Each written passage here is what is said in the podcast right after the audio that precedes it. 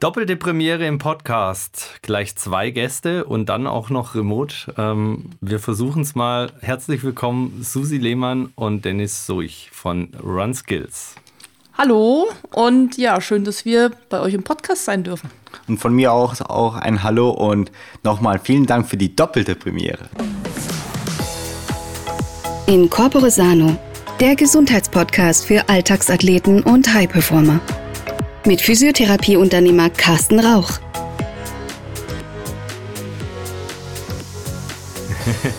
Sehr gerne. Ähm, normalerweise starte ich immer mit dem Zitat einen meiner Gäste oder von, von dem Gast. Ähm, ähm, jetzt bei euch ähm, zwei Gäste, zwei Zitate.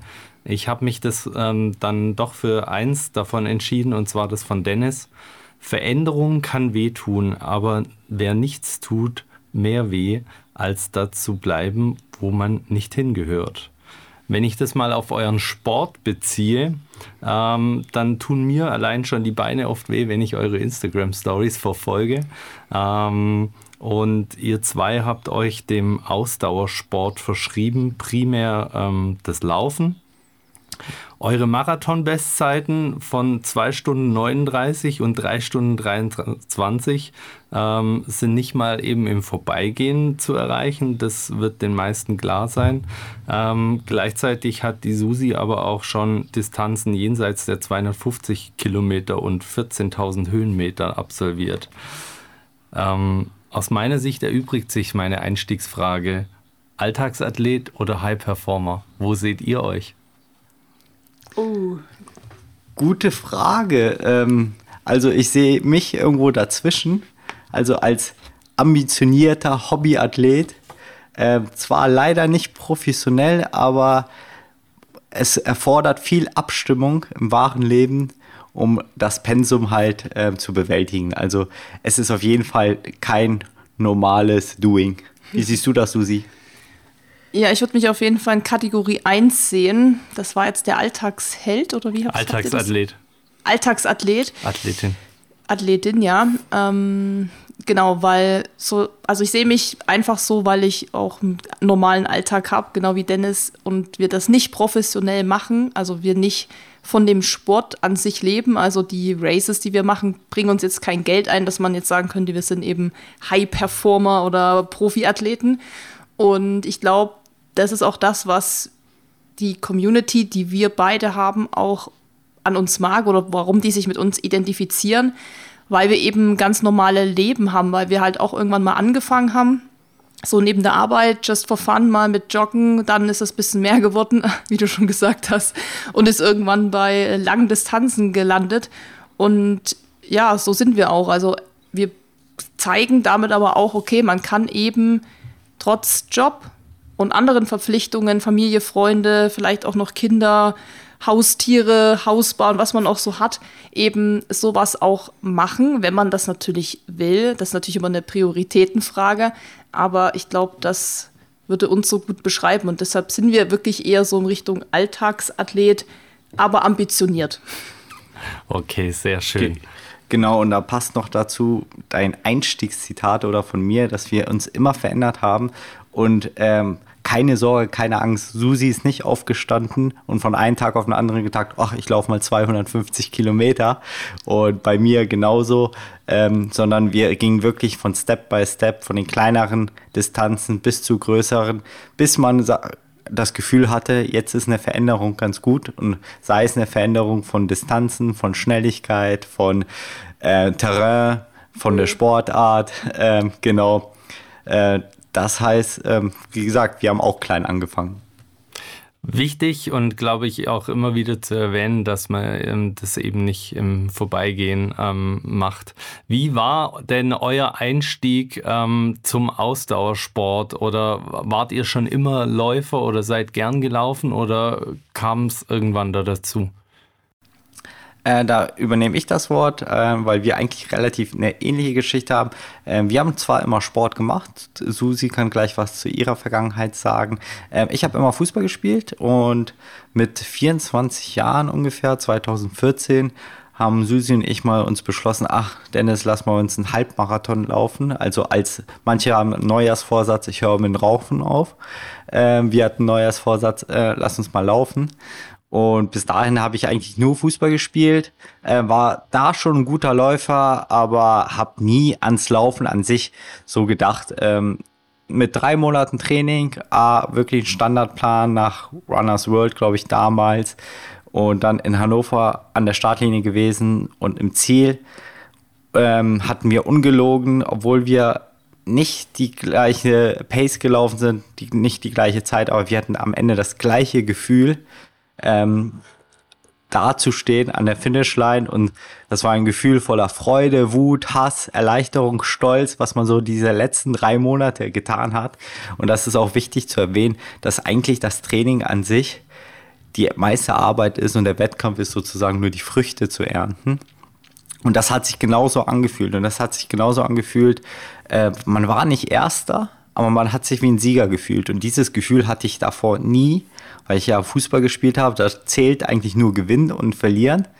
Und ähm, das ist ja das Schöne am Ausdauersport. Ich klammer hier allgemein aus Ausdauersport, ähm, dass wir gesagt haben, jeder hat seine persönliche Ziellinie.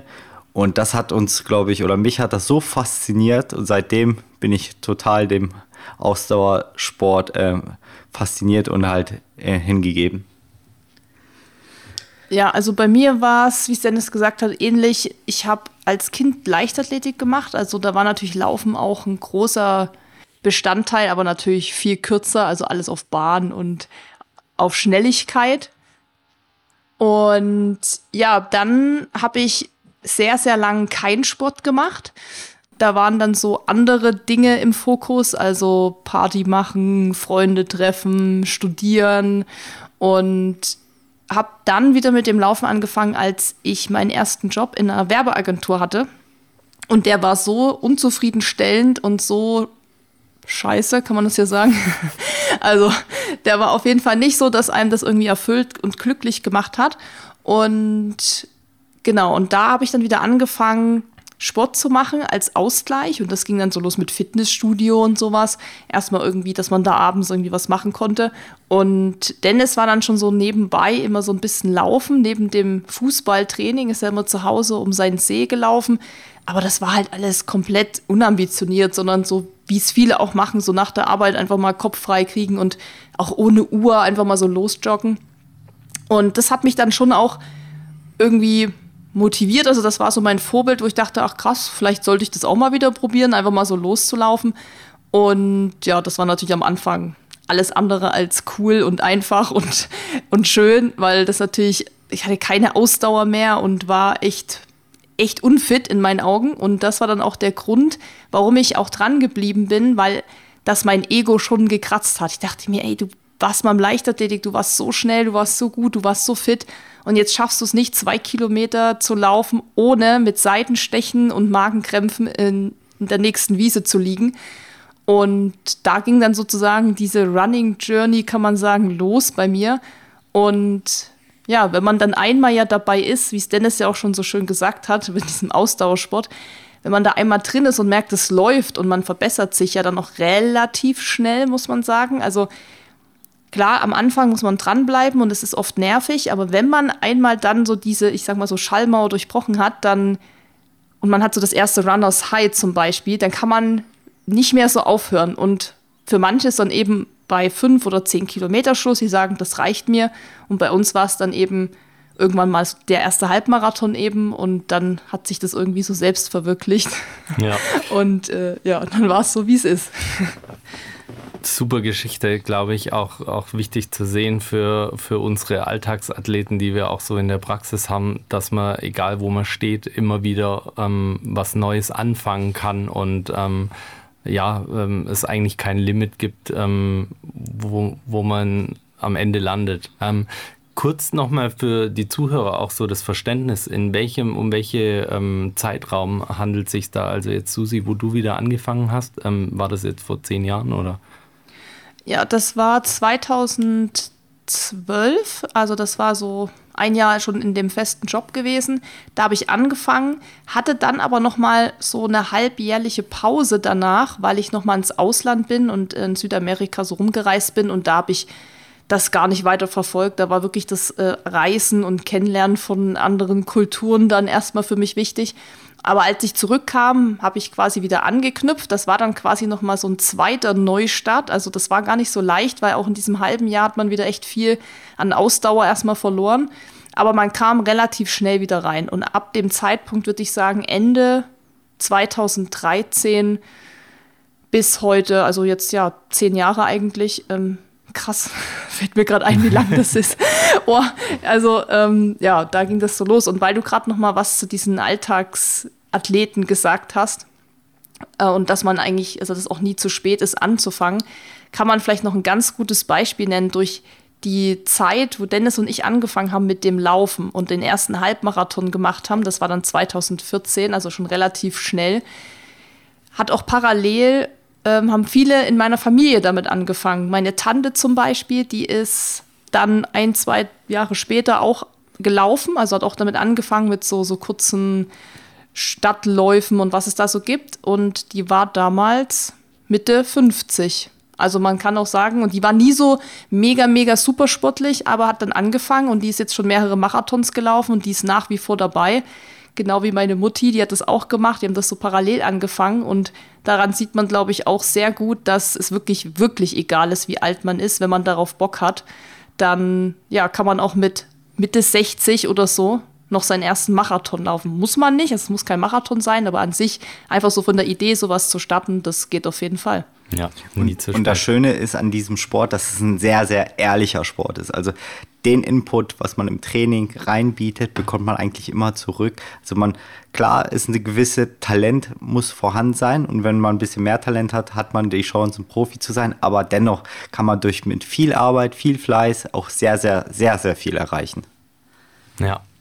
Bei dir, Dennis, ähm, ist das reine Laufen ähm, dein, dein Fokus oder ähm, du gehst, glaube ich, noch ein bisschen in die anderen Sportarten rein im Ausdauerbereich? Äh, genau, also bei mir war das reine Laufen Fokus und ähm, als ich angefangen habe, dann habe ich mich wirklich so in eine Spirale der Bestzeiten gefühlt und immer mehr, immer mehr und irgendwann gibt auch der Körper auch nach. Ich werde auch nicht jünger von Jahr zu Jahr. Ähm, und ich hatte damals, also in meiner Hochzeiten, Wochenumfänge von über 120, 130 Kilometer die Woche. Ähm, hat dazu geführt, dass ich natürlich äh, auch gute Zeiten gelaufen bin. Auch meine Marathon-Bestzeit, was du schon angesprochen hast. Aber dennoch war es einmal mental zu viel und mein Körper wollte es nicht ähm, mehr mitmachen oder zu sagen mein Knie. Und da entschied ich mich, in Alter vom Ende 20, 28, 29 ähm, mit dem Triathlon-Sport anzufangen, weil mich damals es schon fasziniert hat. Ich durfte in einer Triathlon-Staffel mitlaufen und dann hat man wirklich schon komplett anderes Umfeld erlebt, obwohl das auch ein Ausdauersport sind, aber doch die Menschen ticken da ein bisschen anders und das hat mich sowas von fasziniert, dass ich da auch mitmachen wollte. Ich hatte nur ein Riesenproblem. Ich konnte zu dem Zeitpunkt 0,0 schwimmen. Ich hatte Angst vor Wasser, ähm, aber mich hat das so gepackt und ich wollte das unbedingt machen, dass ich gesagt habe mit Susi, Susi, helft mir mal schwimmen zu lernen. Und das meine ich wirklich mit Schwimmen lernen. Nicht, ich kann mich, ich konnte mich zu dem Zeitpunkt nicht über Wasser halten. Ich war ein echter Nichtschwimmer. In der Jugend hatte ich mal ein Erlebnis, wo ich fast ertrunken bin. Äh, so die kurze Fassung. Und danach hatte ich die Scham, ins Wasser zu gehen, weil ich nicht schwimmen konnte. Aber irgendwie hat es mich dann mit, auch mit Ende 20 gepackt, ey, denn es ist doch egal, was die anderen denken. Und kann auch Susi ein Lied davon singen. Wir haben angefangen im Kinderbecken äh, mit irgendwie 1,30 Meter Tiefe und dann wirklich die einfachsten Übungen äh, einfach nur über Wasser zu halten. Das mein Ziel war es, innerhalb von drei Monaten das zu schaffen. Danach ging ich in Freistil-Camp. Und am Ende des Camp konnte ich wenigstens zwei Bahnen, also 50 Meter Freistil ohne Hilfen äh, äh, schwimmen. Und das war so nach und nach ging es. Und ja, zwei Jahre oder drei Jahre später konnte ich einen Ironman, also fast vier Kilometer schwimmen. Das geht schon. Und es ist, der Triathlon-Sport ist für mich und ich mag, ich mag mich zu bewegen. Also wenn ich ruhig bin, habe ich Hummeln im Arsch. Und dann ist es der Ausgleich mit Schwimmen, Fahrradfahren und Laufen der perfekte Sport für mich, um auch weiterhin gesund äh, zu trainieren und meine Leidenschaft nachzugehen. Inspirierende Geschichte, auf jeden Fall. Also vom absoluten Nichtschwimmer und wie du gesagt hast, das war wirklich Nichtschwimmer. Ja, ähm, dann ähm, am Ende einen Ironman zu machen und 3,8 Kilometer schwimmen zu müssen, ähm, wirklich eine Herausforderung. War das dann für dich auch die, die schwierigste Disziplin trotzdem noch? Also danach Radfahren und Laufen ähm, war dann ein Klacks? Definitiv. Also ich bin immer noch ich muss mich teilweise auch zu Schwimmen zwingen. Es gibt von, glaube ich, von zehnmal gibt es vielleicht zwei oder einmal, wo es mir wirklich Spaß macht. So richtig, wo ich sage, boah, geil, ich habe Bock auf Schwimmen.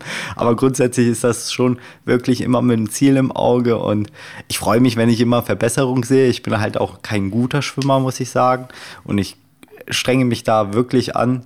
Und ich kann gut äh, Freistil, ist das Einzige, was ich relativ noch in Ordnung kann. Also, aber versuch mich mal Rückenschwimmen zu sehen oder Delfin. Das ist Katastrophe, ey. Das ist kein Delfin, das ist eher ein Sterbender äh, Wal. Wal wäre schön, weil das so ein, ein sterbender Elefant, der im Wasser ist. Also, das ist Katastrophe. Aber wie gesagt, ich habe immer mein Ziel vor Augen und und ich weiß, es ist gesünder und äh, diese Bewegung, auch das Radfahren, was relativ wenig Impact auf die Strukturen an sich von den Knochenstrukturen, es hilft mir und am Ende, wie gesagt, dieses auch auch beim Triathlon ist das Schöne eigentlich dieses Training und dann diese Früchte zu ernten. Und ob das am Wochenende X ist oder Wochenende Y, ich weiß es, irgendwann werden die Früchte geerntet und auf dieses Ziel arbeite ich. Ja, cool. Was ist dein nächstes Ziel? Ähm, ja, eigentlich äh, mein großes nächstes Ziel habe ich auf nächstes Jahr geschoben. Das ist der Ironman Hamburg und Challenge Rot. Dieses Jahr will ich einfach nur gesund an der Startlinie stehen. Wahrscheinlich beim Inferno Triathlon in der Schweiz. Das ist eine Art von besonderen. Und beim der Mitteldistanz in Posen. Aber grundsätzlich, äh, da plane ich ein bisschen weiter voraus und sage, okay, 2024 soll sollen wirklich die großen Früchte geerntet werden. Okay, da kommen wir vielleicht nachher auch nochmal drauf. Ähm, Susi, du hast vorhin gesagt, ähm, ihr, ihr, seid auch so ein bisschen ähm, oder fühlt euch als Alltagsathlet, weil ihr einfach einen, einen stinknormalen Job habt. Ähm, könntest du dir aber ähm, Profisport vorstellen? Oder wäre es ein oh. Wunsch gewesen? Also ich war ja schon mal in der Situation als Leichtathletik-Kind, dass man natürlich darüber gesprochen hat. Also es gab dann schon in dem Training damals auch die Möglichkeit, intensiver zu trainieren. Das habe ich dann auch gemacht. Da gab es dann nochmal so eine Abzweigung unseres Teams für die besten fünf, die dann nochmal mittwochs immer extra trainiert haben. Das habe ich auch gemacht. Und da gab es natürlich schon auch die Überlegung mit Sportinternat und dann eben da so eine Laufbahn einzuschlagen. Aber puh, also es haben am Ende des Tages hat es eine geschafft auf dem Sportinternat, weil da geht es ja nicht nur um sportliche Leistung, sondern zumindest da in Sachsen, wo ich ja aufgewachsen bin, waren die Anforderungen schon krass hoch, was auch schulische Leistungen anging. Also da war eben nichts mit, du bist jetzt so ein 3-0er, 4-0er Schülerkandidat und dann gehst du aufs Sportinternat, sondern du musstest da, glaube ich, mindestens 2,0 insgesamt haben und das hatten tatsächlich nicht so viele, weil man natürlich, ja, kann es ja nicht überall gut sein. Und eine gab es, die das dann geschafft hat. Und ja, dann war das auch relativ schnell klar, dass das eher nichts wird. Und das war dann aber auch eben nicht mehr so mein Fokus, weil das war auch eine harte Zeit. Also schon als Kind schon so ein bisschen verheizt werden, da merkt man dann mal schon, wie das vielleicht sein könnte, wenn man mal älter ist. Und klar, jetzt im Nachhinein ist es nicht so, dass man nicht ab und zu mal drüber nachdenkt und sich so überlegt, was wäre gewesen, wenn ich dran geblieben wäre. Aber man, da muss man auch mal ganz ehrlich sein, da musst du schon die Beste sein in deiner Disziplin. In Deutschland muss vielleicht noch irgendwie ein Charakterkopf sein und ein Typus sein, dass du dann durch jetzt Sponsoren und Social Media davon auch okay leben kannst. Und weil damals gab es ja kein Social Media zu meiner Zeit, da war wirklich, da hättest du von diesem Sport leben müssen und von Leichtathletik leben können. Weiß ich nicht. Also, sie haben ja alle nebenbei noch gearbeitet. Mittlerweile hat man natürlich ganz andere Möglichkeiten, was natürlich richtig cool ist. Und da denkt man sich schon, wenn ich jetzt vielleicht Teenager wäre, würde den Weg gehen, würde man es vielleicht wagen, weil man einfach auch die Möglichkeit sieht, was man machen kann. Ähm, aber ich sag mal so, ich lebe ja vielleicht um mehrere Ecken herum auch von dem Sport. Zwar nicht von Preisgeldern und von Sponsoren, die mich unterstützen, weil ich jetzt gewinne, aber wir haben ja auch Sponsoren, halt für das, dass wir eben andere Leute motivieren oder inspirieren oder also mein, man würde jetzt wahrscheinlich sagen, wir sind halt so klassische Influencer, was das angeht und da wird man eben auch für bezahlt und ich habe auch ja da echt oder wir beide haben da auch viele Unterstützer auch in den letzten zehn Jahren gehabt. Das heißt, man kann schon sagen, wir leben halt auch teilweise davon, aber wir leben halt nicht hauptsächlich davon und machen eben noch unseren, unsere anderen Berufungen sozusagen. Also Dennis arbeitet ja nach wie vor Vollzeit und ähm, ich bin selbstständig, kann mir das natürlich anders einteilen, aber ja, also die Möglichkeiten sind einfach andere jetzt und wir nutzen die halt, weil man auch sagen muss, wir haben halt damals zur richtigen Zeit angefangen, ähm, weil wo wir mit dem Laufen angefangen haben, haben wir einen, Blog ganz klassisch gestartet, wo man halt so Artikel schreibt und so so war der Hannover Halbmarathon und dann halt so seine, seine, sein, sein, sein Zeug geschrieben. Also so ein bisschen wie damals waren ja so Reiseblogs ganz groß im Kommen. Das hatte ich eben auch noch von meiner Reise. Und ich habe gemerkt, dass mir das ultra Spaß gemacht hat zu schreiben und dass die Leute das gern gelesen haben. Und ja, dann haben wir parallel angefangen mit Social Media, einfach weil das damals so war, dass die ganzen Pros immer gesagt haben, ja, wenn man einen Blog hat, dann ähm, sollte man ja auch den Blogartikel irgendwie vermarkten, dass andere Menschen auf diesen Blogartikel kommen. Und das ist natürlich so klassische Suchmaschinenoptimierung, aber eben auch damals schon Social Media, also poste den Beitrag auf Facebook und so.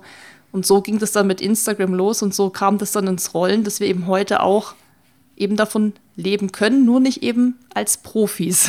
Ja. Ja, das ähm, bezieht sich dann natürlich auch so ein bisschen auf den, auf den finanziellen Rahmen. Wie, wie managt ihr denn ähm, das Ganze zeitlich? Also ähm, du hast jetzt angesprochen, du kannst dir vielleicht ein bisschen selber einteilen. Dennis ist in einer, in einer klassischen Anstellung.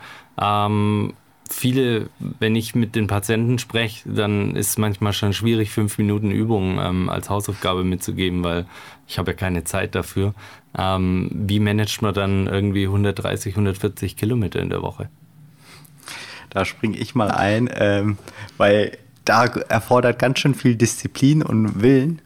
Und äh, ja klar, man muss auch irgendwo Abstriche machen. Also es ist nicht, ich habe oder Susi und ich haben genauso viel äh, Stunden wie ihr, also genau 24 Stunden und die muss man sich zeitlich einschauen. Es gibt halt zwei paar kernwichtige Punkte, wo, die man nicht kürzen sollte und das ist, glaube ich, da stimmt es mir zu als Therapeut. Äh, Schlaf ist ganz, ganz wichtig für die Regeneration, um es besser zu werden etc. Das ist ein Punkt, wo man eigentlich keinen Rotstift ansetzen kann, aber dennoch, ich bin in dem Sinne sehr diszipliniert, wenn ich zwei Einheiten habe am Tag, was öfters dran ist, eigentlich fast immer als Triathlet, ähm, dass ich immer eine Einheit vor der Arbeit mache und eine nach der oder wenn es eine kleinere in der Mittagspause. Ich habe aber natürlich auch das Glück, dank Corona, in Anführungszeichen, äh, dass ich Vollzeit im Homeoffice bin. Und ähm, ich stehe normalerweise um 5 Uhr auf, habe meine erste Einheit, gehe dann mit dem Hund raus und dann bin ich um 8 Uhr am Schreibtisch. Und ähm, so geht auch mein Tag. Also man muss sich halt immer besser organisieren. Es sind so kleine Lifehacks beispielsweise. Wir erleichtern uns das Kochen, nicht weil wir immer bestellen, aber so eine Hello Fresh Bestellbox, vielleicht habt ihr das gehört, wo Gerichte geliefert werden. Man muss sie nur selber kochen, aber das spart Einkauf. Das, äh, man kocht noch zusammen abends und man isst zusammen abends. Ähm, genau, man stimmt sich ein bisschen ab. Das heißt, äh, wir gehen nicht immer zusammen mit dem Hund raus, weil dann kann, hat der andere Zeit für den Sport. Und ähm, am Wochenende treffen wir uns auch natürlich auch mit Freunden. Und es gibt auch teilweise mit Freunden und Treffen, die genau die gleichen Leidenschaften verbinden wie wir. Dass wir sagen, okay, wir gehen zusammen mal eine Runde laufen, eine Runde Fahrrad fahren. Und dann fühlt es sich nicht so an. Also ich glaube, es ist die größte Gefahr, ist zu haben, dass man ich muss zum Training, ich muss Sport machen, sondern ja, ich darf Sport machen, ich fühle mich gesund, das macht mir Spaß und wenn noch Freunde dabei sind oder das Social Umfeld, dann macht es umso noch mehr Spaß. Also in einer Seite ist es schon eine Verpflichtung, aber es darf nicht so sich anfühlen wie eine Verpflichtung. Gut. Ähm, die Susi hat es schon ein bisschen angesprochen. Ihr seid natürlich relativ früh dann so ein bisschen auf diesen Social Media und Instagram ähm, äh, Zug mit aufgesprungen ähm, und habt euch da, wie ich finde, eine beeindruckende Community schon aufgebaut. Ähm, aktueller Stand liegt, glaube ich, bei über 78.000 Follower. Ähm, was, was bringt die Leute zu euch? Was, ähm, ähm, ja, womit hat es angefangen und ähm, was, was war da euer Weg? Da bin ich wahrscheinlich die mehr der Profi im Social Media. Ja, ich glaube, was ich vorhin schon erwähnt habe, wir waren natürlich zur richtigen Zeit am richtigen Ort. Also 2013 angefangen mit Laufen oder 2012, 2013, 2014 habe ich den Account eröffnet. Und man muss sagen, damals war Instagram eine Plattform, wo man nur Bilder gepostet hat. Das haben viele Fotografen, so aus Amerika auch genutzt, einfach so um ihre Arbeiten zu zeigen. Da konnte man kommentieren, liken und folgen. Das waren alle Funktionen, die es zu der Zeit gab. Und da, also egal wem ich gesagt habe, dass wir auf Instagram einen Account haben, da haben immer alle gesagt, wo habt ihr einen Account? Kenne ich nicht. Also das war halt in Deutschland natürlich noch gar nicht so, wie es heute ist.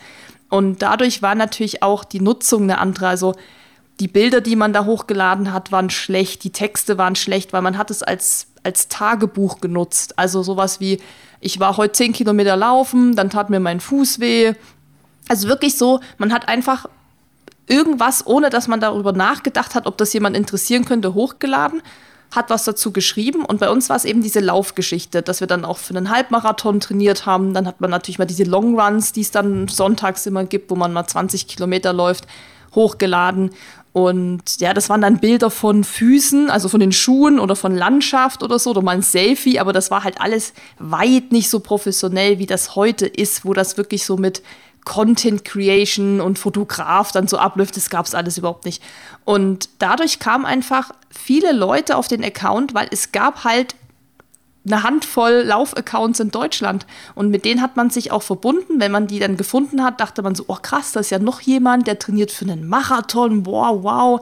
Und dann hat man sich einfach verbunden. Also mit vielen sind wir auch heute noch im Kontakt und, und kennen die auch.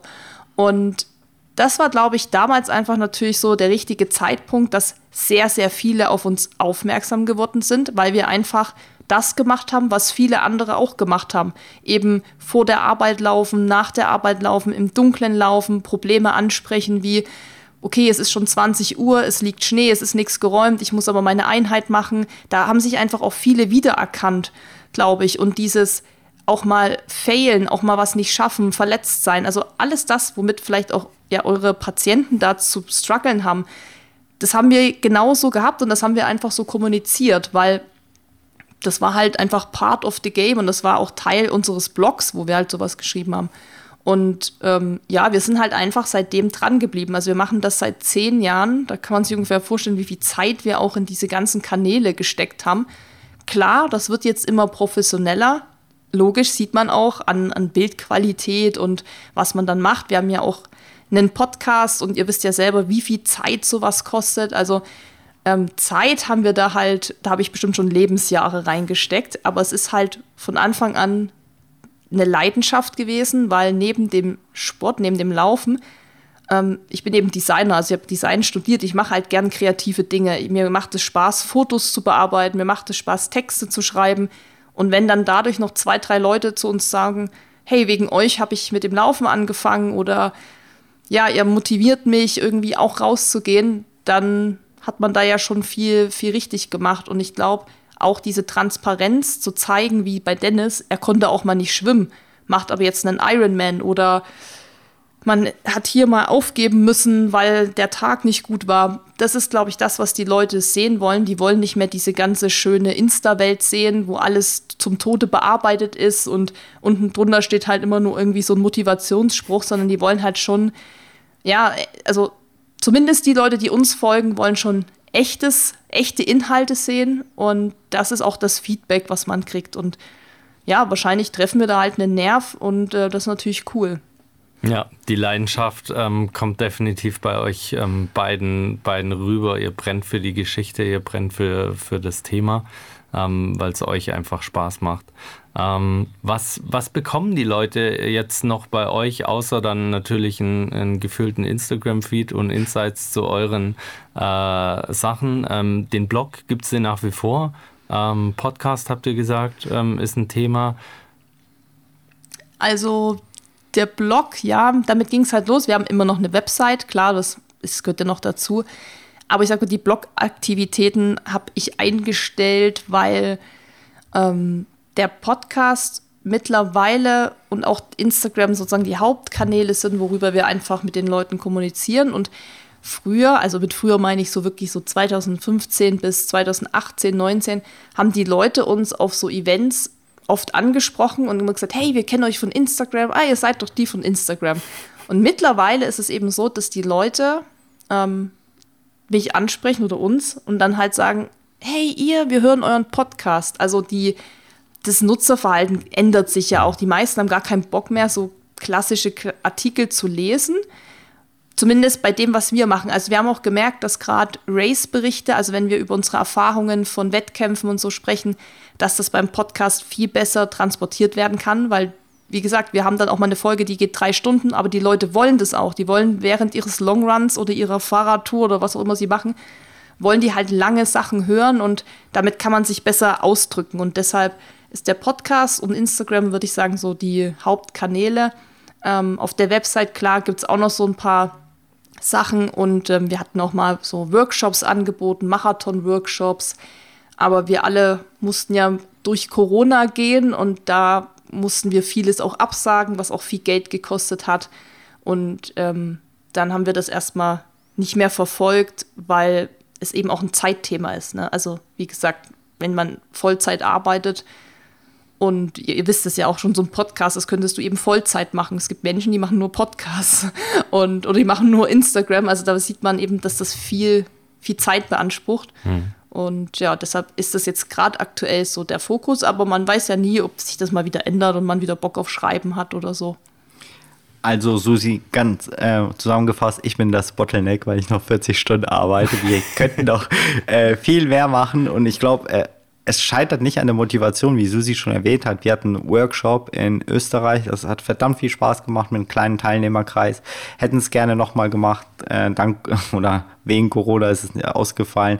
Hatten auch sogar eine Art Gruppe, die wir zum Marathon nach Berlin begleitet haben und mit einem Vororttreffen. Also solche Projekte sind nicht immer fest, aber sind auch immer im Hinterkopf und haben auch ab und zu Lust dazu. Und wenn das die Zeit erlaubt, äh, wie gesagt, an der Motivation äh, scheitert es auf jeden Fall nicht. Prima. Ähm, die reellen Erfahrungen habt ihr schon ein bisschen angesprochen. Dennis, von dir weiß ich auch, dass du ähm, mit der einen oder anderen Verletzung ähm, zu kämpfen hattest. Ähm, und ähm, was kannst du da den Leuten für mitgeben und wenn es halt mal nicht so rund läuft? Also warum bist du immer noch motiviert und ähm, kämpfst dich wieder zurück? Ja, und Kämpfen ist in letzter Zeit gut und ähm, ja, du sagst es schon richtig und ich habe es auch schon erwähnt. Ich habe immer noch das große Ziel im Ganzen und was mich wirklich antreibt ist, ja klar bin ich 33, aber ich weiß, ich bin noch nicht am Maximum angekommen und ich treibe gerne den Sport, um wirklich ans Limit zu gehen. Und das heißt, Limit, Bestzeiten zu erreichen. Und ich weiß, da bin ich noch lange nicht. Und ich weiß, ich kann das noch schaffen, auch in meinem Alter und vor allem auf den langen Distanzen. Und äh, das zweite Thema, es macht mir halt verdammt viel Spaß. Und es ist wirklich eine Leidenschaft. Und äh, wenn ich Rückschläge erleide, sei es irgendwie, ich hatte Leistenbrüche, ich wurde am Knie operiert, das war relativ alles in einer kurzen Zeit, das macht, äh, oder das nimmt mich mental sehr mit. Kann man Susi ein Lied davon singen, aber ich versuche mich da immer weiter wieder ranzukämpfen. Und klar, als ich angefangen habe mit Laufen, irgendwie mit Mitte 20, Ende 20, konnte ich morgens aufstehen aus dem Bett äh, mit Schlaf in den Augen und konnte ruhig eine Vierer Pace laufen und das war alles kein Thema. Und dann bin ich wieder reingegangen und, und jetzt brauche ich ein bisschen mehr Vorbereitung. Also das ist wirklich so, dass ich aufstehe, mal vielleicht einen Kaffee trinke, mal ein bisschen gehe, mal ein bisschen Mobility mache. Also mehr Körperpflege und ich glaube, das muss man einfach auch akzeptieren, dass man sagt, okay, umso älter man wird, braucht man mehr Körperpflege. Und wenn man sagt, okay, ich bin nicht der Typ wie ich, äh, ich mache jede, jeden Tag 20 Minuten Black Roll oder so.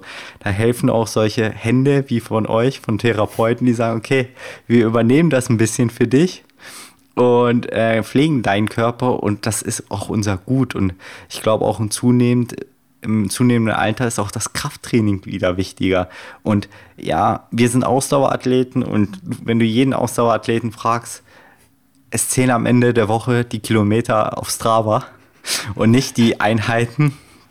äh, im Fitnessstudio, obwohl die mit zunehmendem Alter auf jeden Fall sehr viel wichtiger ist und ich bei mir selbst merke ich, dass teilweise eine Einheit im Studio viel effizienter wäre als eine Einheit auf dem Band oder irgendwo anders. Ja, das ist nochmal ein schöner Punkt, den hatte ich mir gar nicht notiert, aber wir hatten es schon mal, ähm, wo es so ein bisschen ähm, mit den Leistungssportlern ging. Und gerade die Leistungssportler, die wir auch betreuen in unseren Ausdauer, ähm, ähm in unserer Praxis und die dann aus dem Ausdauerbereich kommen, ähm, Strava hat einen extrem hohen Stellenwert und es geht eigentlich immer nur um Krönchen und irgendwelche Bestzeiten. Ähm, wie, wie beleuchtet ihr das? Ähm, seht ihr das auch in, in eurer Community so oder ähm, äh, ja, was ist da so euer, eure Erfahrung damit? Oder? Ja, ich fange mal an, dann kann auch Susi mal reinschauen. Also ich bin, ich bin eigentlich ein Fan von Strava, obwohl ich nur den Basic-Account habe. Aber es gibt so Zeiten, wo ich teilweise meine Aktivitäten umschreibe, erkläre, Art wie ein Tagebuch führe, was die Leute, aber es gibt auch Zeit, wo ich das einfach nur für mich wie ein, nur ein persönliches Tagebuch, wo ich sage, okay, ich mache keine Pflege darunter, weil ich dann, dann ist es so eine Zeit, wo ich auf mich total fokussiere und alles andere egal ist und auch versuche es auszublenden.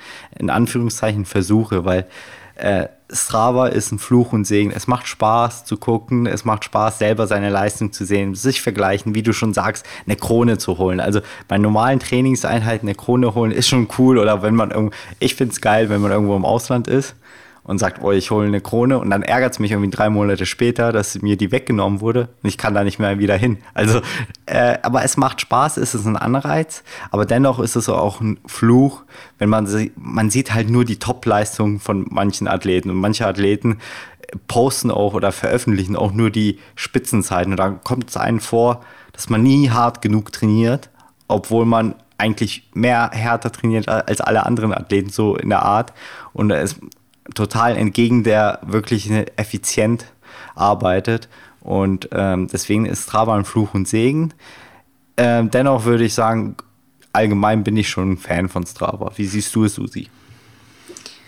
Ja, ganz schwieriges Thema. Also ich bin auch auf Strava, habe natürlich den Premium-Account, den habe ich mal irgendwo für, weiß nicht, irgendwo kostenlos sogar mal gekriegt oder so. Und es gibt auch so Phasen, da bin ich auch echt jeden Tag da mal drin und da tue ich dann auch meine Einheit mit Bild hochladen und schreibe dann irgendwie noch zwei Sätze oder so. Also gerade wenn das jetzt so Wettkämpfe waren, wo ich natürlich auch vielleicht gut performt habe, dann mache ich das schon.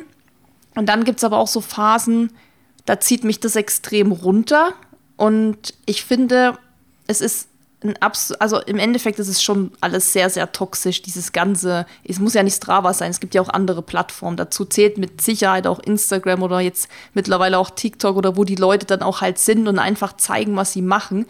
Weil man schon oft das Gefühl hat, wenn man dann in so einer Bubble ist, wie wir ja sind, alle machen nur krasses Zeug, alle sind so schnell und alle haben den ganzen Tag Zeit.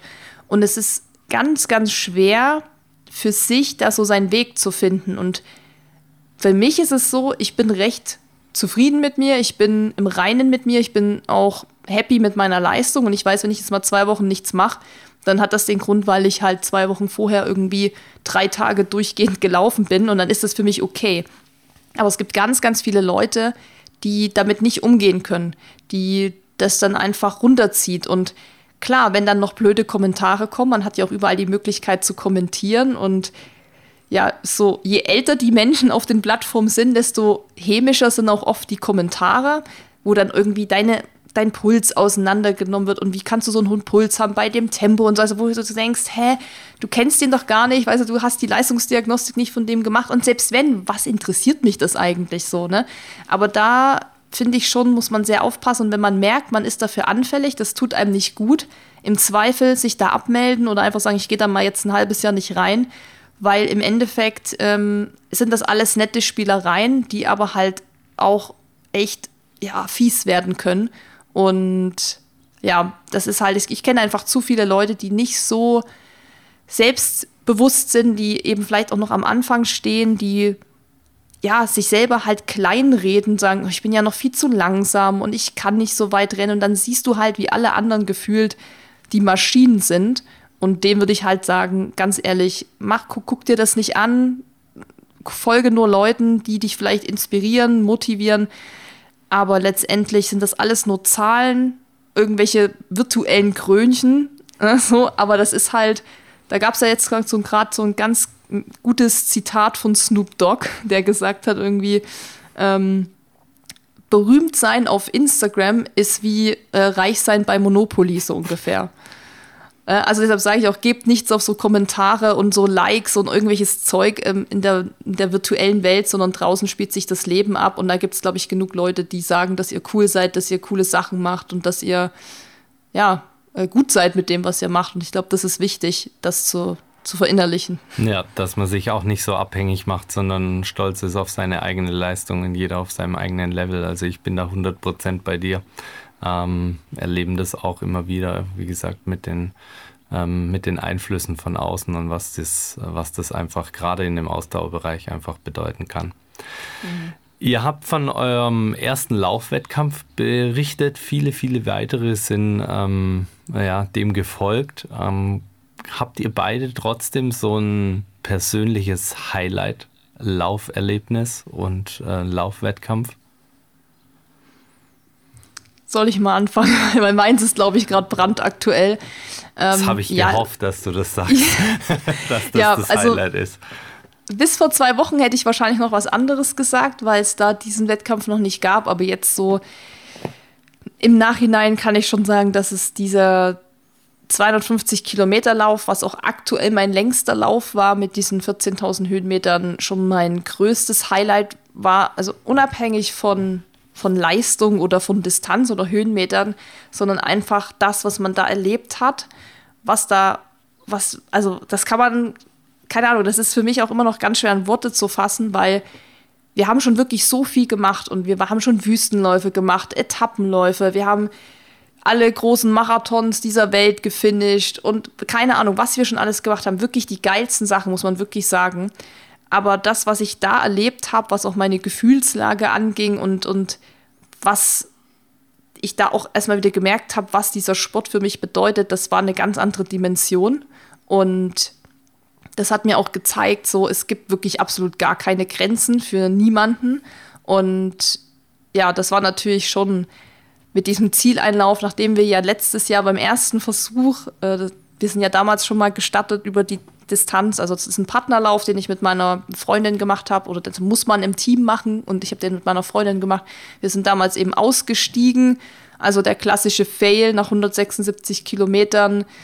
Ähm, das hängt einem schon auch nach, auch wenn man das irgendwie dann sportlich sieht und sagt, ja gut, das war halt so und das auch gut verarbeiten kann, war das natürlich für uns immer so, wir haben es trotzdem nicht geschafft und wir wollen das unbedingt schaffen und dann quasi über zwei Jahre so ein Projekt zu verfolgen mit allen Höhen und Tiefen, da in die Schweiz zu fahren, da irgendwie eine ganze Woche zu organisieren. Da hängt auch viel mehr dran, als ich gehe mal hin und lauf los und dann ist es nach zwei Stunden vorbei, sondern das ist ein riesengroßes Projekt, wo man so viel reinsteckt und wenn das am Ende halt belohnt wird mit einem Zieleinlauf oder bei uns in dem Fall dann auch noch ganz überraschend Podiumsplatzierung, ähm, dann ist das wirklich was, was man für sein fürs Leben, glaube ich, nicht mehr vergisst und was einen extrem viel fürs Leben auch lehrt. Also das ist wirklich ja so eine, so eine Schule des Schul Laufschule des Lebens, kann man auch sagen, so ein bisschen. Ja, ähm, alle, die jetzt vielleicht noch nicht wissen, was du gemacht hast, du hast den Eiger Ultra Trail ähm, äh, gemacht, ähm, wie gesagt 250 Kilometer am Stück, ohne wirkliche Pause, ja. Ähm, nimm uns vielleicht ganz kurz, ähm, nicht, dass wir auch einen drei Stunden Podcast hier zusammenkriegen, ähm, wenn du davon berichtest, aber ähm, nimm uns doch mal ganz kurz mit. Was, was waren so die Erlebnisse oder wie, wie teilt man sich so einen Lauf ein? Ähm, welche Rolle spielt Dennis als äh, Motivator, Coach und, ähm, glaube ich, äh, Ernährungslieferant, ähm, was er alles gemacht hat? ja, vielleicht kannst du uns da ein bisschen mitnehmen. Ja, also wie gesagt, das ist der Eiger Ultra Trail. Das geht einmal um das Eiger Aletsch Massiv in der Schweiz. Also absolut beeindruckende Natur und Kulisse. Kann ich auch nur jedem empfehlen, sich das mal anzugucken. Ähm, kann man auch wandern oder mit Bahn hinfahren. Also man muss nicht rennen. In zehn ja, Tagen und, machen. ja, genau. Also man, es gibt ja da keine, keine Gesetze oder so. Also aber absolut traumhafte Kulisse was es, glaube ich, eben noch besonders gemacht hat, das in so einem Umfeld machen zu dürfen. Und ja, wie gesagt, das ist eine, ein Teamlauf, Zwei- oder Dreier-Team. Ähm, das ist ein ganz klassisches Event. Also da gibt es bei diesem Eiger Ultra Trail gibt's noch viel mehr Distanzen von 16 Kilometer bis 100. Also da ist wirklich für jeden auch was dabei. Und diese 250 gibt es jetzt seit letztem Jahr. Wie gesagt, letztes Jahr erster Versuch, leider aussteigen müssen aufgrund von 40 Grad Dauerhitze vier Tage lang und nichts ging mehr. Und ja, dann äh, ging es dieses Jahr auf den zweiten Versuch. Und ähm, ja, man versucht, also man hat eine, Zeit, man hat 95 Stunden Zeit, das zu schaffen. Ähm, in der Zeit muss man ankommen. Wie man das sich dann einteilt, das ist auch jedem selbst überlassen. Die erstplatzierten Teams, die dann dann 50 Stunden durchlaufen, die schlafen in der Regel nicht. Das sind so zwei Tage, zwei Nächte aus der Erfahrung, die kann man ohne Schlaf schaffen. Da sind die Pausen auch deutlich kürzer. Also es gibt so Live-Bases und Verpflegungsstationen, die vom Veranstalter gestellt werden. Das heißt, da hat man in recht großen, regelmäßigen Abständen äh, Live-Bases, wo man Essen bekommt, wo man auch schlafen kann, auch mal duschen kann, Zähne putzen und sowas. Da kann man auch seine Sachen hintransportieren lassen, falls man sich mal umziehen muss. Also das ist dann schon auch organisiert. Streckenmarkierung gibt es nicht. Man muss sich schon selbst navigieren. Also es ist jetzt nicht ganz okay. so easy peasy wie ja. ja. ein Stadtlauf, wo alles abgesteckt ist und markiert ist, sondern man kriegt den GPS GPX-Track, den muss man sich auf die Uhr laden und auf so ein Gerät und da muss man sich schon ein bisschen selbst navigieren. Also sollte man sich schon ein bisschen im Gelände auch auskennen. Es ist auch ein sehr anspruchsvolles Gelände da in der Schweiz und da muss man schon also sehr fit schon sein. Also das kann man nicht mal so aus dem Stegreif machen. Ähm, genau, und wir sind in drei Tagen, also wir sind 76,5 Stunden haben wir gebraucht. Wir haben ein paar längere Pausen schon gemacht. Wir haben insgesamt vier Stunden, viereinhalb Stunden geschlafen, ähm, aufgeteilt auf dreieinhalb und eine Stunde und haben uns an den VPs oder Live-Bases, wo dann auch unter anderem Dennis war, ähm, auch schon Zeit gelassen. Jetzt nicht extrem viel Zeit, aber schon in Ruhe immer alles gemacht, gegessen, sich mal gesammelt, Füße hochlegen und sowas. Ja, und Dennis war einer der Crewmitglieder, kann man sagen. Das heißt, ähm, er und die eine, also noch eine Freundin von uns und meine Eltern waren dabei. Die haben sich einfach um uns gekümmert. Also die haben wirklich uns das Essen gebracht. Die haben uns wirklich richtig betüttelt. Also die haben dann die Füße massiert, die haben die Wechselschuhe gebracht. Wir mussten eigentlich gar nichts mehr machen, außer nur da sitzen und uns bedienen lassen. Und ähm, das ist natürlich was, was extrem viel ja, einen erleichtert und abnimmt, weil wir haben auch schon solche Races gemacht, wo wir keine Crew hatten. Das heißt, da mussten wir das an diesen Live-Bases alles selber machen. Das ist natürlich alles machbar, aber es ist natürlich schon ein extremer Luxus, wenn man dann so eine Hilfe hat, auch mental, auch Leute, die einen motivieren, die sagen, ey, dieses Mal schafft ihr das. Und auch für uns, wenn man dann mal zwölf Stunden nachts unterwegs ist und über einen Gletscher geht und dann zwölf Stunden keine Menschenseele sieht, ist man schon auch froh, wenn man dann wieder so bekannte Gesichter hat, die einen eben irgendwie da in Empfang nehmen und so. Also im Endeffekt ist es eine, ein Team, Teamleistung von, für uns auch gewesen. Also oh, die Crew hat einen riesengroßen Anteil daran und ja, Dennis war das sozusagen als ähm, ja, Getränke, Essenslieferant, sage ich mal, dabei. Ähm, auch so ein bisschen natürlich geguckt, dass es uns gut geht und ja, das war so seine Aufgabe. Wie, wie hast du das wahrgenommen? Hast du, hast du mehr geschlafen die Tage oder auch nicht? Ja, ich glaube von Stunden ein bisschen mehr, aber genauso zerrüttelt. Das muss man sich vorstellen, dass man bei diesen Läufen es auch nicht immer perfekt plant und man hat als Supporter, klingt doof, aber auch Dauerstress, weil was ist das Schlimmste, was ein Supporter passieren kann? Der Athlet ist ja, er ist zu spät, genau. Und da hat man echt Angst und vor allem, ja, immer als, ich sehe mich immer so aus der Perspektive von Susi, ja, du läufst irgendwie zwölf Stunden, es regnet, vielleicht am ersten Tag war es Regen. Oder es ist super heiß. Und dann freust du dich auf deine Support-Crew und, und stell dir vor, da ist, und ist keiner da. Und dann denkst du dir, oh nee. Und es ging teilweise, waren wir auch ein bisschen länger früher da, irgendwie das längste war irgendwie, waren wir zweieinhalb Stunden davor da, weil die Tracker nicht so gut ging. Und klar, dann entscheiden die sich halt ein bisschen mal auf eine Hütte nochmal einen Stop einzulegen, was voll legitim ist. Zum Glück hatten wir gutes Wetter. Ich hatte meistens auch mein Fahrrad dabei oder ich konnte mein Training dabei noch absolvieren.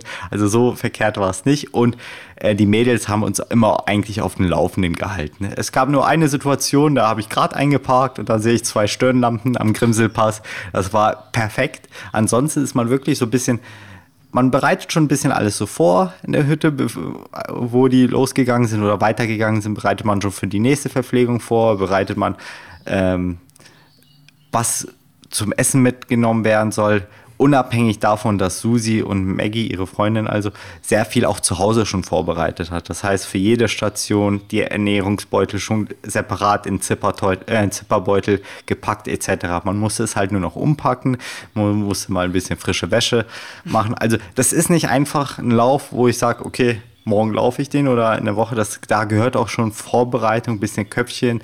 Ich habe davor ganz, ganz viel geäxelt und gesagt, hey Mädels, wenn ihr das durchstehen wollt, müsst ihr so viel essen und das müsst ihr auch so viel essen. Das sind so viel Gels und da haben die mich teilweise mit großen Augen angeguckt und äh, im ersten Versuch wollten die es vielleicht nicht ganz so wahr haben, aber die haben es echt gut gemacht und waren echt diszipliniert, fleißig und ich glaube, auch wenn es nicht, nicht mehr reinging, haben die es versucht reinzustopfen, alles was geht. Und das war auch so wichtig. Und das, das unterschätzen auch viele auch beim Marathon. Das ist halt, äh, viele kennen vom Marathon irgendwie den Mann mit dem Hammer. Und das ist nichts weiteres als eigentlich ein energetisches Problem, was zum Teil früher auch verflucht wurde, im Training irgendwelche Kohlenhydrate, Gel zu nehmen, weil das ist gefährlich und das ist böse und das ist Zucker. Und im Endeffekt ist das einfach nur der Treibstoff. Und ja.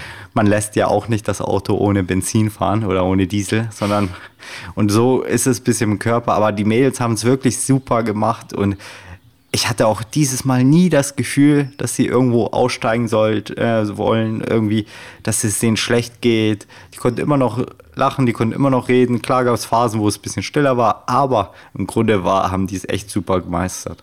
Ja, was mich da noch ein, ein, bisschen interessiert, Berglauf ist ja eh was anderes mit den Höhenmetern noch so.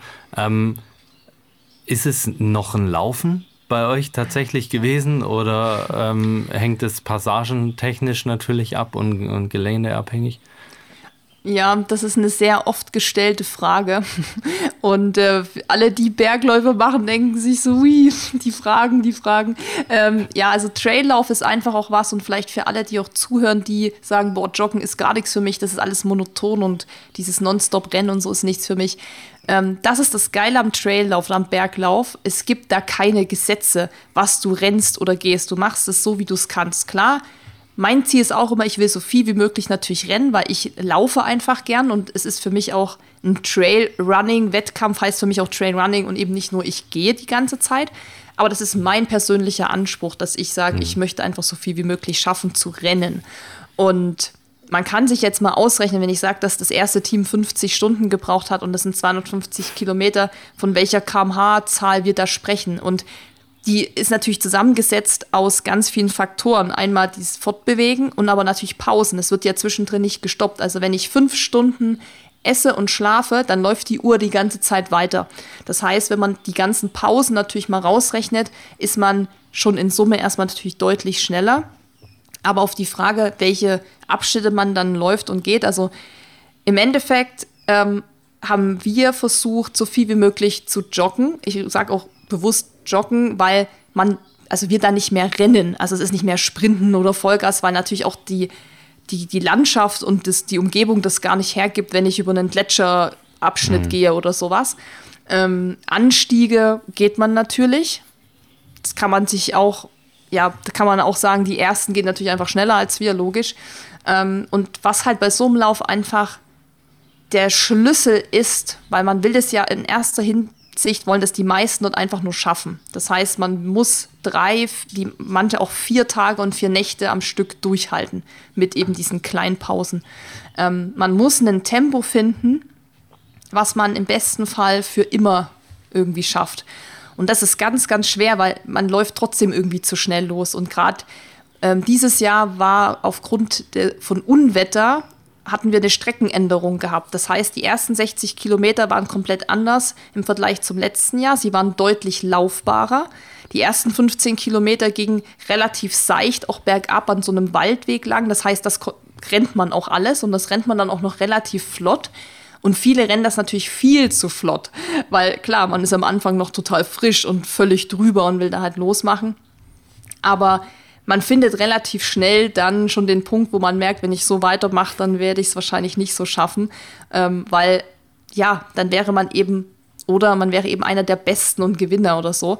Und von daher ist halt da immer das Ziel, so sein Tempo zu finden. Und das ist natürlich in einem sehr, sehr niedrigen Pulsbereich, weil du kannst einfach keine drei Tage und drei Nächte mit 180 Puls ähm, schaffen. Also da wirst du schnell merken, dass das nicht geht.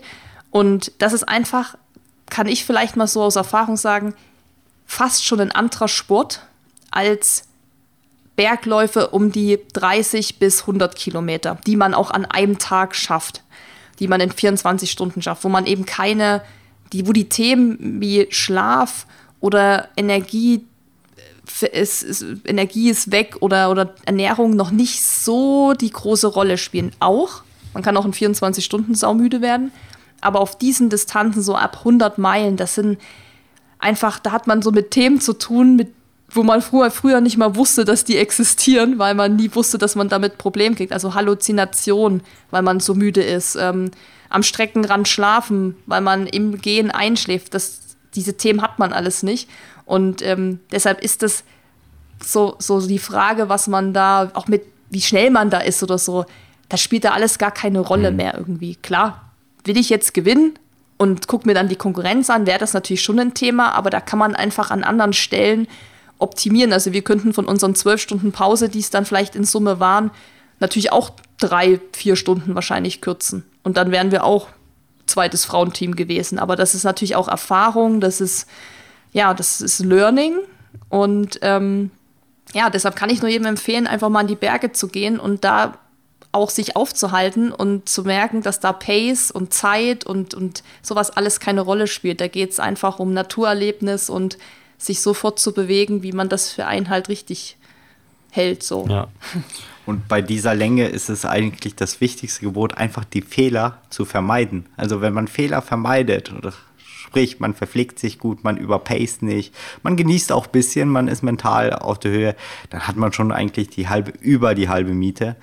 Und das ist ja das Schöne am Laufen, das ist halt so facettenreich. Also wie Susi, man kann ja im Trailrunning noch unterscheiden zwischen Ultra-Ultra-Distanzen, was Susi gemacht haben, oder was bis 24 Stunden hin, hingegen zum Straßenlauf. Als ich angefangen habe mit Traillaufen von der Straße rausging und meine ersten 1000 Höhenmeter dann dachte ich mir, hey Dennis, was los? Du läufst im Training locker einen 13er, 14er kmh-Schnitt und hier brauchst du das für zwei Stunden. Und dann, und dann gehst du auch teilweise. Das war für mich völlig neu und völlig banal, was ich erstmal verarbeiten muss. Umgekehrt, wenn du einen Trailrunner fragst, der soll mal einen Marathon laufen, und der sagt, wie? Drei, vier Stunden eine gleiche Pace, äh, gleiche Pulsbereich, immer 150, 160. Der wird dir einen Vogel zeigen. Also das ist komplett was anderes. Und deswegen ist das ja auch so facettenreich. Und wir entwickeln uns weiter. Und wir hatten eine super lange Zeit im Marathon verbracht, wie Susi schon berichtet hat. Wir sind um die ganze Welt geflogen. Wir haben Tokio-Marathon, New York, äh, Chicago, Boston, also die Großen schon mitgemacht. Aber dann war es irgendwann mal wirklich zu viel und gesagt hat, okay, wir haben Bock mal wieder was Neues, ein Trailrunning, aber es kann auch wieder den gleichen Schritt zurückgehen. Und das hatte ich auch schon letztens ein Gefühl. Susi ist ja auch dieses Jahr einen Marathon gelaufen in Hamburg, wo man sagt, ey, eigentlich ist doch schon Marathon cool, wir kommen auch von der Straße. Ähm, und das macht es halt so schön und so facettenreich. Ja, würdest du es nochmal machen? Oder. Die, die 250? Die 250 jetzt oder jetzt mal zumindest ein Jahr Pause? ähm, nee.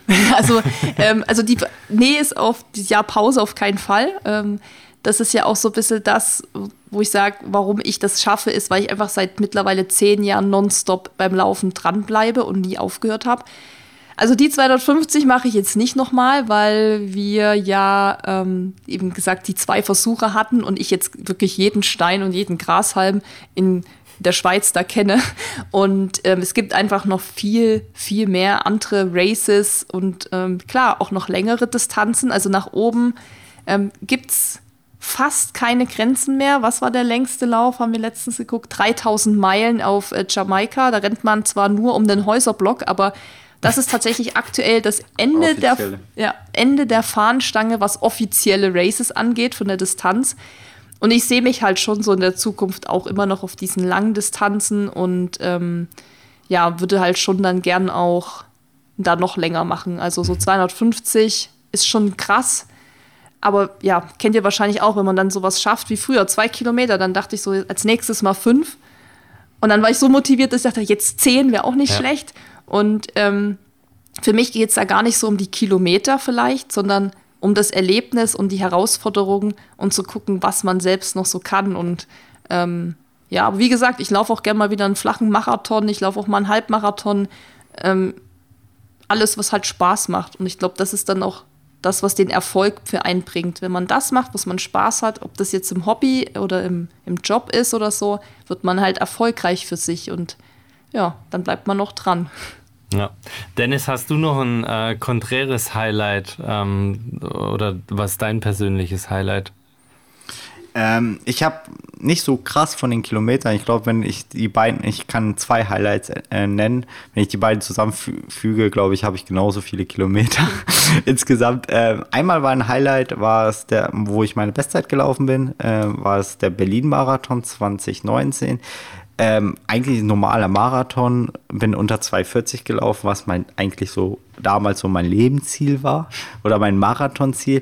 Aber das Coole daran war, ich bin nicht ein, ich habe auf diese unter 2,40 habe ich drei, vier Jahre lang trainiert habe davor irgendwie zehn Marathons gemacht und immer gescheitert, in Anführungszeichen gescheitert. Für mich war es damals psychisch ein Scheitern, aber ich bin da eine 2,41 gelaufen, 2,42, 2,40, 53, irgendwie sowas. Also alles immer knapp drum, wo alle aus dem Umfeld gesagt haben, ey Dennis, du spinnst doch, ey, du läufst so krasse Zeiten, auch so drei Wochen hintereinander, zwei Marathon in 2,42 beispielsweise und äh, sei doch zufrieden.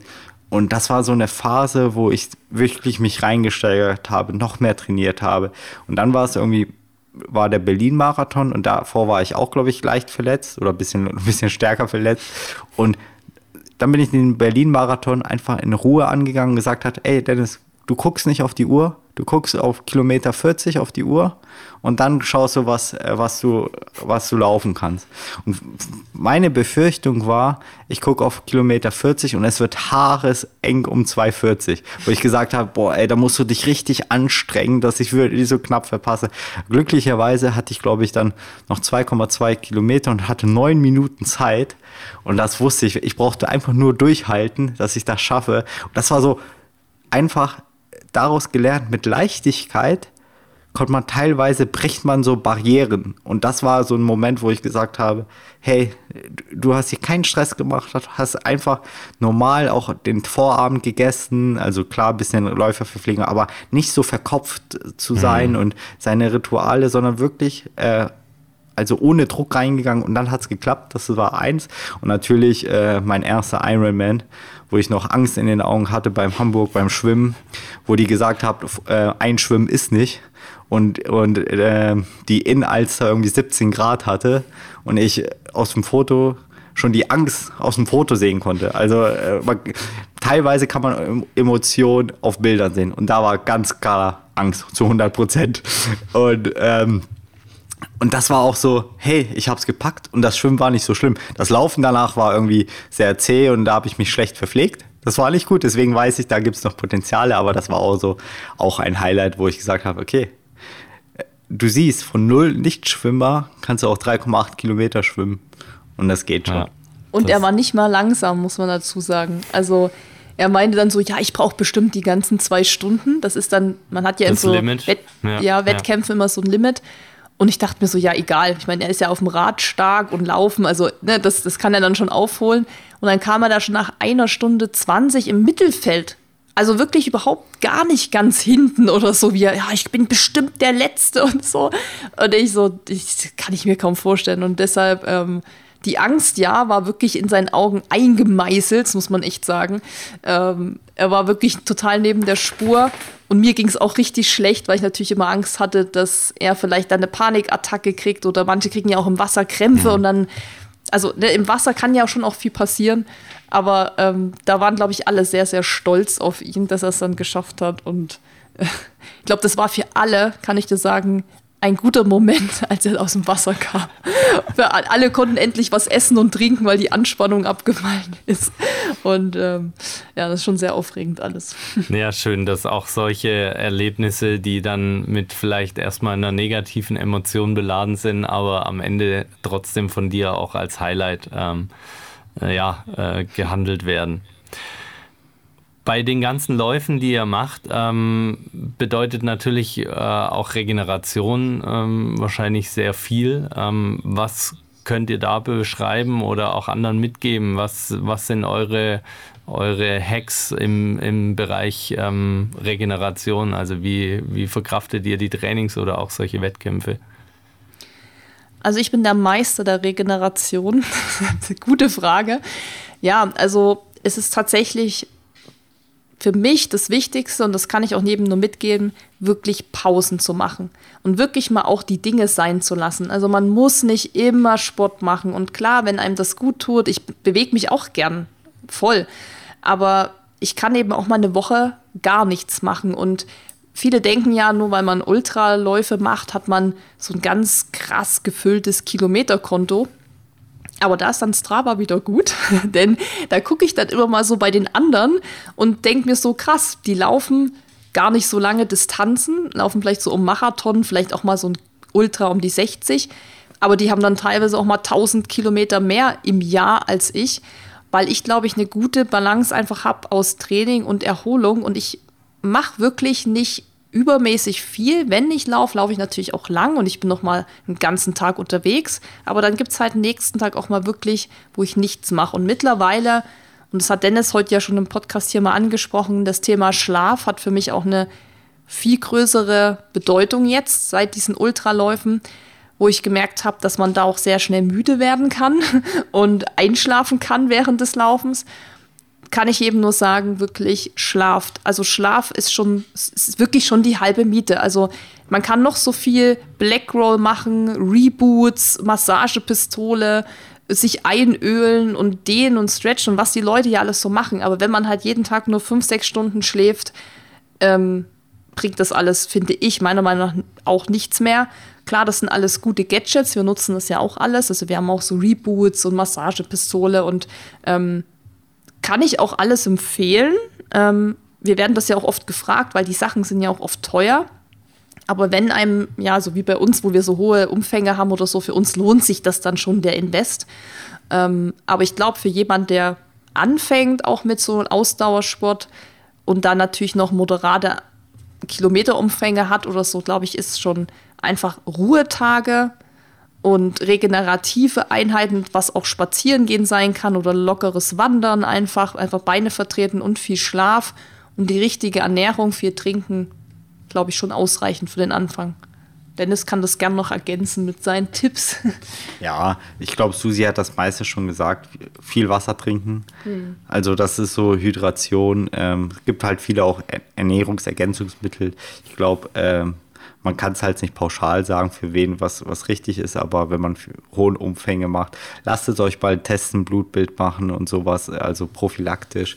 Und ähm, der Weg zum Physiotherapeuten, was ich schon eh schon angesprochen hat, hängt ab immer von den Umfängen, aber äh, das ist wirklich, tut wirklich gut, auch wenn ihr es privat mal zahlen muss, wenigstens einmal in zwei Wochen oder sowas oder einmal in drei Wochen das ist immer das Schwierige. Man kauft sich das zig Paar Laufschuhe für 250 Euro, gibt dafür noch ein neues T-Shirt aus und, und, und. Und dann vergisst man die Dinge, die eigentlich wirklich voranbringen. Das ist ein Physiotherapeut, das ist eine Leistungsdiagnostik. Und das Schwierige ist immer, ja, man, man hat ja nichts daher in der Hand. Aber dennoch ist das sowas von wichtig. Und wenn man wirklich unter Verletzungs- äh, oder verletzungsanfälliger ist, dann ist es umso noch wichtiger. Und ich merke es, wenn ich immer so langsamer auf der Bahn werde oder so, dass es teilweise nicht, weil ich müde bin, sondern teilweise, weil die ganzen Strukturen noch verklebt sind. Dann ist es so, wie gehe ich zum Physio, paar Tage später und dann läuft es wieder alles und alle Gelenke sind richtig ausgetariert etc. Also das ist noch mein Tipp. Und wie gesagt, aber Schlaf, nichts geht über Schlaf. ja. Und das sieht man auch bei den Profis, wenn du einen Profi mal guckst, der schläft zehn Stunden, elf Stunden und dann macht noch Mittagsschlaf. Also ja, geil. Ja. Wenn ihr die Zeit hättet, gell, ja. was da noch drin wäre. nee, sehr cool. Ich glaube, ähm, wir könnten jetzt auch noch ähm, ewig weitermachen im Bereich ähm, Ernährung oder so die, die ersten Tipps, wenn man, wenn man noch mit dem Laufen anfangen möchte. Ähm, ich, ich würde es mal so ein bisschen jetzt ähm, äh, schließen und, und sagen, ähm, wer sich da bei euch ähm, informieren möchte, ähm, Instagram haben wir angesprochen, ähm, über eure Homepage, Podcast, ähm, hört da auf jeden Fall mal rein, ähm, lest euch da mal rein. Ich glaube, man kann euch immer anschreiben und, und kriegt wahrscheinlich immer eine Antwort. Ähm, für alle, die mit dem Laufen vielleicht jetzt nach so einer inspirierenden und leidenschaftlichen Folge von unserem Podcast anfangen wollen oder wieder einsteigen wollen.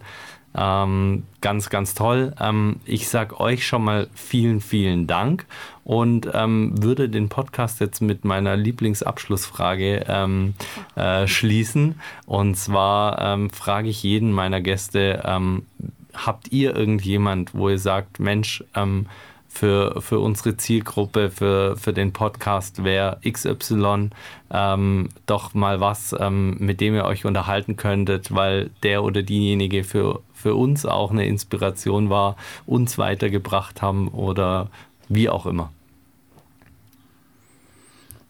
Ich sehe die grübelnden Augen ja, über ja, den ja. Monitor. Das ist eine, eine fiese Frage, aber wir bleiben unserer Serie treu. Ja, das ist gut. Was sagen die anderen denn so?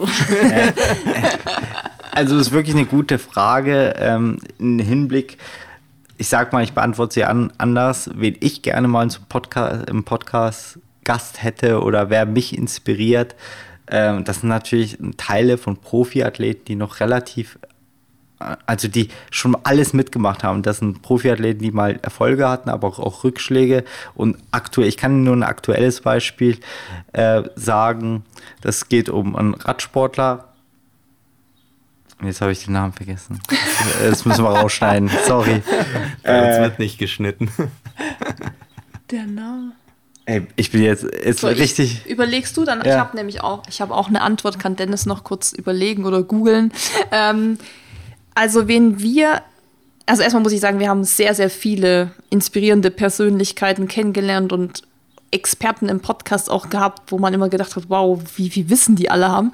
Ähm, eine Person, die aber einfach wirklich unterhaltsam, inspirierend ist und wirklich geile Geschichten auf Lager hat, ist und bleibt Wiegald Boning. Also wir hatten den ja im Podcast, der hat auch schon viele Bücher geschrieben und der macht einfach mega lustige Projekte. Der Typ ist einfach, ähm, der inspiriert die Leute anders, weil der macht einfach, was er will. Er macht einfach das, worauf er Bock hat. Aktuell läuft immer noch seit über einem Jahr mittlerweile seine Ich gehe jeden Tag ins Wasser Challenge. Also da geht es nicht darum, dass er jeden Tag einfach eine gewisse Anzahl an Kilometern schwimmt oder so, sondern er geht auch im Winter in irgendein Eisloch, in irgendeine Pfütze. Es geht einfach darum, jeden Tag im Wasser zu sein. Und ähm, er ist ja einfach ein, ja, ein, ja, ich meine, das ist ein Profi natürlich ähm, in der Unterhaltungsbranche und das merkt man einfach. Ähm, er ist auch zu Corona-Zeiten jede Woche einen Marathon gelaufen. Darüber hat er ja auch ein Buch geschrieben. Darüber haben wir damals auch im Podcast natürlich viel gesprochen, weil das Laufthema natürlich interessant ist.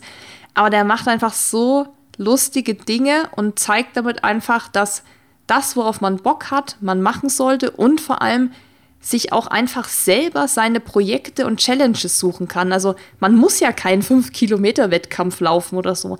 Ähm, das hat er auch schon gemacht. Er hat auch schon, glaube ich, Ironman oder so gemacht, also auch Marathons und so offiziell gelaufen. Aber der sagt sich halt auch, okay, ich habe mal Bock mit High Heels auf die Zugspitze zu gehen und dann macht er das halt.